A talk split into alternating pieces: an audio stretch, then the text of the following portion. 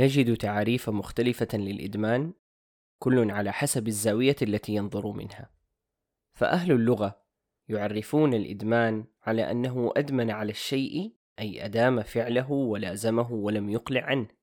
فالإدمان مصدر أدمن وهو مدمن والمفعول مدمن. وأهل القانون يعرفون الإدمان وتحديدا إدمان المخدرات على أنه اعتياد استهلاك المخدرات إلى حد الوصول إلى حالة الارتهان لها. وأهل الفقه كذلك يعرفون المدمن على أنه الذي لا يستطيع ترك الشيء لأثر يتركه فيه فيمنعه من التخلي عنه. وفي الطب تعاريف كثيرة. يمكننا تعريفه على أنه الاستخدام المستمر للمواد أو السلوكيات التي تغير الحالة المزاجية مثل القمار والسلوكيات الجنسية القهرية على الرغم من العواقب السلبية وعلى العموم تعلمنا من الأبحاث الطبية أن إدمان الكحول هو مرض مزمن ينشأ من عدة عوامل جينية ونفسية واجتماعية وبيئية تؤثر على تطوره وأعراضه. هذا الإدمان يتميز بضعف مستمر أو دوري في السيطرة على الشرب، على الرغم من العواقب السلبية أو التأثير على التفكير، حيث أن أبرزها الإنكار. هذا الإدمان يؤثر على الصحة العامة ويقلل من إنتاجية العمل. لكنني اليوم لن أتحدث عن إدمان الكحول والذي يقابله بالإنجليزية مصطلح الكحوليزم لكنني سأتحدث عن إدمان يقلل من إنتاجية العمل ويزيد من خطر الإصابة بالأمراض إنه إدمان العمل. نعم إدمان العمل. هنا نبهة مع عبد الحميد وهذه حكايتنا اليوم.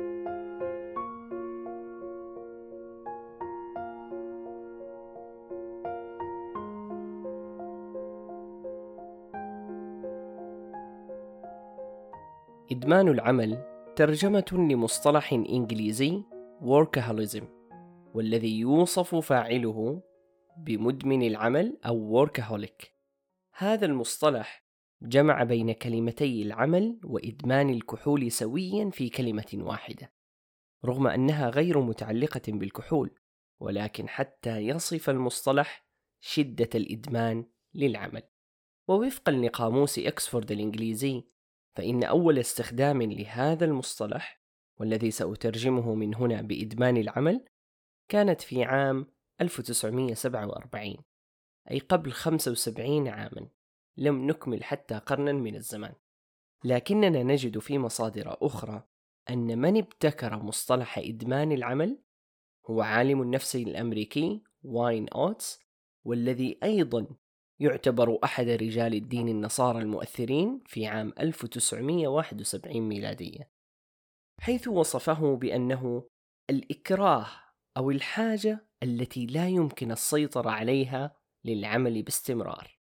وخلال الخمسين عاما الماضية وحتى اليوم ما زالت الخلافات البحثية موجودة وذلك لعدم وجود إجماع في كيفية وقياس هذا الإدمان. أضف إلى ذلك أن إدمان العمل لم يصنف كحالة مرضية لكن قد يشابه في الأوساط الطبية مصطلح إرجومانيا والذي لم أجد له ترجمة حرفية. ولكن تعريفه الطبي يعني التفاني المفرط في العمل خاصة إذا كان عرضا لاعتلال النفسي ولتأطير اختلافات التعاريف المتنوعة لإدمان العمل والذي تم الاعتراف به كنوع من أنواع الإدمان تم تحديد قواسم مشتركة قد تساعدنا لتعريف إدمان العمل كالشعور بالحاجة إلى العمل بسبب الضغوطات الداخلية. ووجود أفكار مستمرة عن العمل في حالة عدم العمل والعمل بما يتجاوز ما هو متوقع ومعقول من العامل على الرغم من احتمالية حدوث عواقب سلبية. هنا أحب توضيح نقطة مهمة حتى لا نخلط بين إدمان العمل والإفراط في العمل. فبعض الأبحاث وجدت علاقة بالتأكيد بين إدمان العمل وساعات العمل، ولكن الارتباط في هذه العلاقة لم تكن بتلك القوة. فإدمان العمل لا يقتصر فقط على ساعات العمل، بل يمتد للتفكير المستمر والاستمرار به حتى مع العلم بوقوع مصيبة تضر المدمن وهو الذي لا يتواجد في الإفراط بالعمل لكن مع ذلك ما زال الجدال قائما هل يعتبر إدمان العمل ظاهرة إيجابية أم سلبية؟ بعض الباحثين يرون أن إدمان العمل مرتبط بنوع من الإجهاد المقبول، الإجهاد اللطيف، وهنا أقول اللطيف وليس الطفيف، كما يرتبط برضا وظيفي وأداء أعلى، وقد تتعدى فائدة المدمنين على العمل لغيرهم حيث سيكونون قدوة لهم. لكن فريقا آخر يرى بأن هذه البشائر ما هي إلا نتائج قصيرة المدى. تتبعها العواقب السلبية على المدى الأطول كسوء الحالة الصحية ومشاكل في العلاقات الوظيفية وحتى الأسرية. ويرى باحثون أن مدمني العمل سواء ينظر لهم بإيجابية أو سلبية فإنهم يطمسون الخطوط الفاصلة بين مدمن العمل والمرتبط بالعمل أو ما يطلق عليه بالإنجليزية الورك engagement. والارتباط بالعمل يعرف على أنه حالة ذهنية إيجابية ومرضية ومتصلة بالعمل وتتميز بالحيوية والتفاني والاستيعاب. ولو نظرنا من بعد لإدمان العمل والارتباط به لوجدناهما متشابهين. فهم غالبا يعملون لمدة أطول وبجهد أعلى مقارنة بغيرهم. لكن مع ذلك نجد وجود اختلافات رئيسية. أحدها الدوافع الكامنة وراء هذه السلوكيات وراء سلوك الإدمان ووراء سلوك الارتباط. فنجد المرتبطين بأعمالهم مندفعين لأنهم يجدونه ممتع في جوهرهم. أما مدمني العمل فيندفعون لأنهم يشعرون بنوع من الإكراه الداخلي على العمل. يتعدى ذلك إلى المشاعر. فلوحظ أن مدمني العمل مرتبطين بمشاعر سلبية كالشعور بالذنب، بالقلق، الغضب وخيبة العمل، وهذا يتناسب مع أحد الأبحاث المميزة والتي تصف رفاه الشخص أي مشاعره بالعمل الذي قدمه، فمدمنو العمل تكون مشاعرهم غير سارة كالغضب والمعاداة والتوتر، بينما المرتبطين بأعمالهم فمشاعرهم تحمل السرور كالسعادة أو الحماس وهذه المشاعر لا تقف بين جدران بيئة العمل بل تتعدى ذلك وتصل للمنزل حيث أن بعض الأبحاث وجدت أن المرتبطين بالعمل يثرون منزلهم بالمشاعر الإيجابية على عكس مدمني العمل. هذه المشكلة لها أرقامها وأقصد مشكلة إدمان العمل. فإدمان العمل يصل إلى 10% في البلدان الصناعية. ولو ذهبنا إلى النرويج نجد حوالي 8% من الأشخاص مدمنون للعمل. بل ونجد في المجر أن حوالي 8% من الأشخاص الذين يعملون 40 ساعة أسبوعيا على الأقل معرضون لخطر الإدمان على العمل. بحث آخر نظر إلى الذين يعملون أكثر من 55 ساعة بالأسبوع فكانوا أكثر عرضة للإصابة بسكتة دماغية بنسبة 33% مقارنة بمن يقضون 35 إلى 40 ساعة أسبوعيا. الأرقام العربية شحيحة لإيضاح أثر الإدمان وتحديد مدى انتشاره في بلادنا.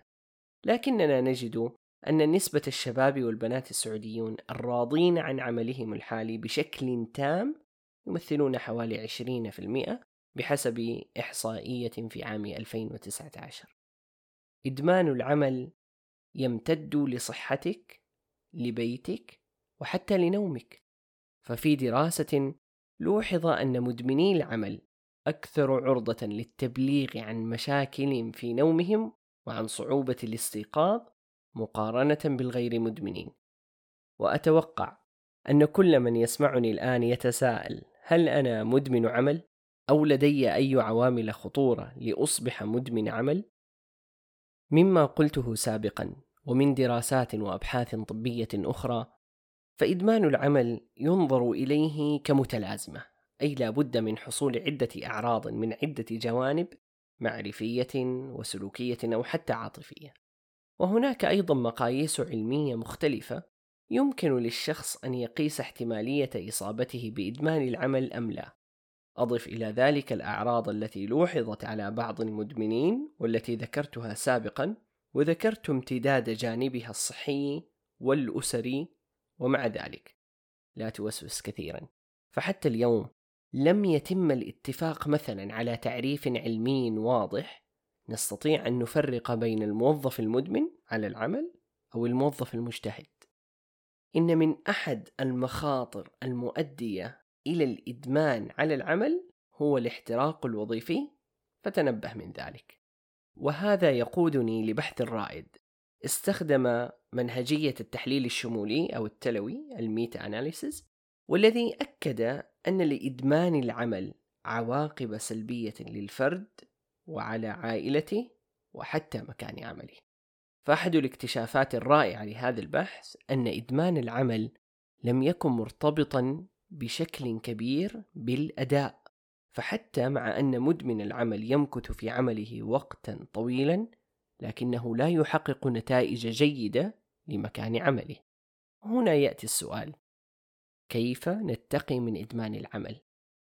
الوقاية من إدمان العمل ليست مسؤولية مدمن العمل فقط فإن الخطأ ليس على عاتقه لوحده. بالتأكيد ينبغي للشخص أن يوازن حياته فلا هي دوام كامل ولا ترفيه دائم. فالاعتدال مطلب بين عملك وبيتك وصحتك وهواياتك. ولكن لا بد لجهات العمل. العمل فعليا لتحليل أداء موظفيهم ليس من باب التقييم. ولكن من باب الحفاظ على صحتهم فإن تأثر الأداء قد يكون مؤشرا لالتقاط إدمان مبكر والتدخل لحله.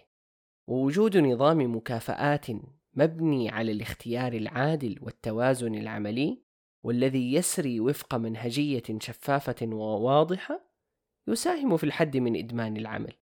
وإحدى الجوانب المتكررة في الأبحاث الطبية والتي قد تساعد على الوقاية من إدمان العمل هو الإرشاد المهني لمساعدة الموظف في البحث عن عمل يفيده ويكون ذا متعة له. وهذا ما يعنيه مصطلح الانتقال الطوعي وهو أن تساهم المؤسسة في انتقال موظفها إلى منشأة أخرى. النقطة الأخيرة هي عدم السماح بضبابية الخطوط الفاصلة بين العمل والمنزل أو غيرها من مجالات الشخص فالعمل عن بعد للأسف الشديد ساهم في زيادة هذه الضبابية بل وكان أداة ضغط على بعض الموظفين في العمل لفترة أطول وأكثر عبئا مقارنة بأعمالهم في حال تواجدهم بمقر عملهم. هنا أختم بمصطلحين. الأول يلفظ بكاروشي وهو مصطلح ناشئ من الثقافة اليابانية حيث يعني الموت المفاجئ بسبب المهنة أو العمل. وأكثر أسبابه الطبية هو الموت بسكتة قلبية أو جلطة دماغية جراء الضغط.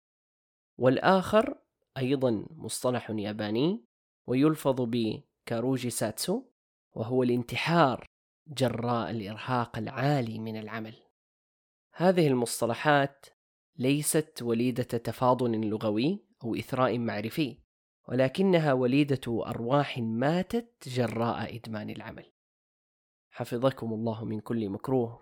كونوا بخير في وداعة الله.